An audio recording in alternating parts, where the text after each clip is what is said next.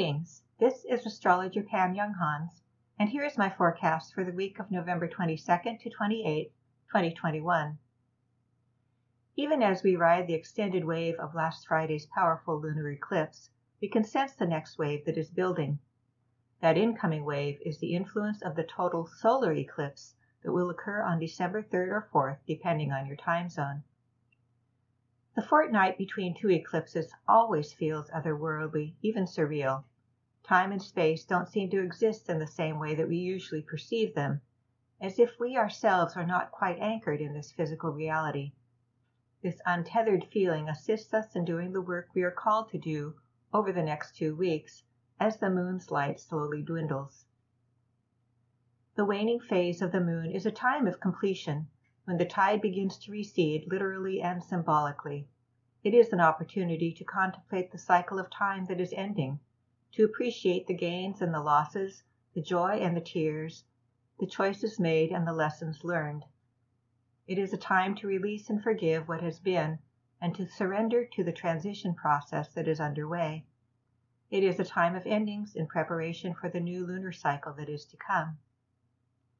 In this instance, since our next new moon is also a total solar eclipse, the theme of closure is especially strong now. We are actually completing a cycle that began 19 years ago in December 2002 when a total solar eclipse occurred at the same degree as our upcoming eclipse. And since both the 2002 and the 2021 solar eclipses are south node eclipses, meaning that the moon is in the same sign as the karmic south node, we are also completing patterns and situations that have likely been with us for lifetimes. If you have your natal astrology chart, look for the house that contains 12 degrees of Sagittarius. This will show you the area of life where you are experiencing a major ending and beginning now. Next week's journal will of course be dedicated to talking about the total solar eclipse, but one more piece of the puzzle that may be important to know now. At the time of the eclipse, the sun and moon will be aligned with the Great Attractor. The GA is a massive but mysterious galactic anomaly that appears to be the gravitational center of the supercluster of galaxies that includes our own Milky Way. Our galaxy and others in our neighborhood of the universe are moving through space at incredible speeds, all drawn in the direction of the great attractor. This evokes themes of cosmic destiny connected to our solar eclipse new moon in two weeks. Perhaps as we look back at 2002, we can see how events that occurred then were likewise pivotal in aligning us with a greater destiny in some area of our lives. We are at a similar transition point now, being drawn magnetically into the future. The GA's gravity field is so strong that it can bend light and warp time and space. Thus, with the December solar eclipse, we will be working with cosmic forces that can profoundly reshape our experience of reality.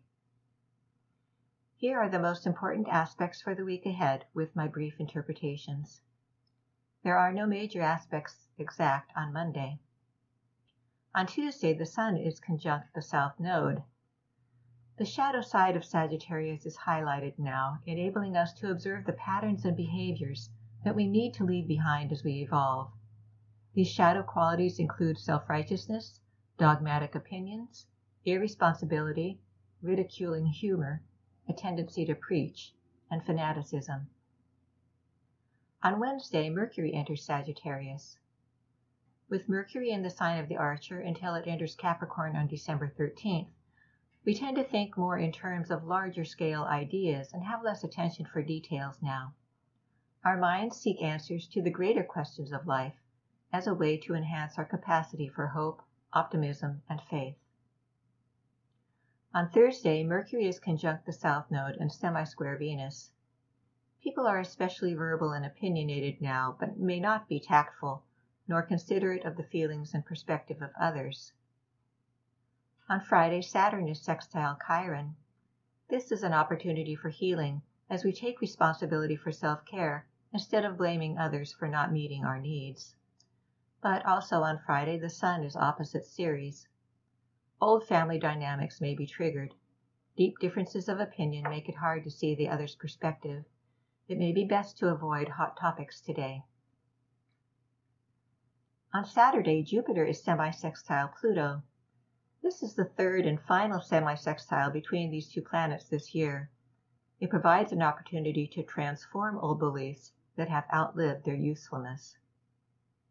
Also on Saturday, Mercury is opposite Ceres. Family debates are again likely, with each person digging more deeply into their well-entrenched beliefs.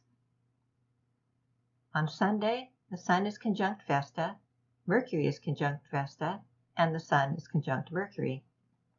We are strongly dedicated to our own opinions and beliefs, making it hard to listen to opposing viewpoints. This is terrific energy for animated preaching, but it doesn't ensure the ability to accept another's ideas as valid. If your birthday is this week, this year you feel especially inspired to share your deeply held beliefs about life and spirituality. These ideas may be contrary to those accepted by family members. It will be important to use the positive traits of Sagittarius in all interactions to avoid risks. These qualities include a generosity of spirit, optimism, tolerance, and open mindedness. This is astrologer Pam Younghans wishing you a blessed and joy filled week. Thank you for being with me on this journey. We hope that you have enjoyed this article. For over 30 years, we at Inner Self have sought to encourage new attitudes and new possibilities.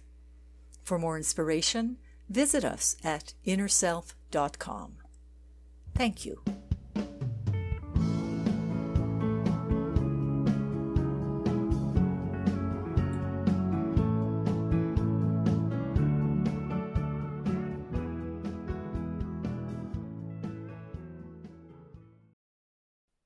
Visit the Inner Self Market for new attitudes and new possibilities.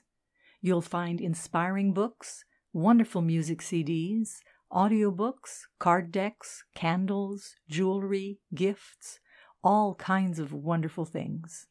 Visit us at market.innerself.com.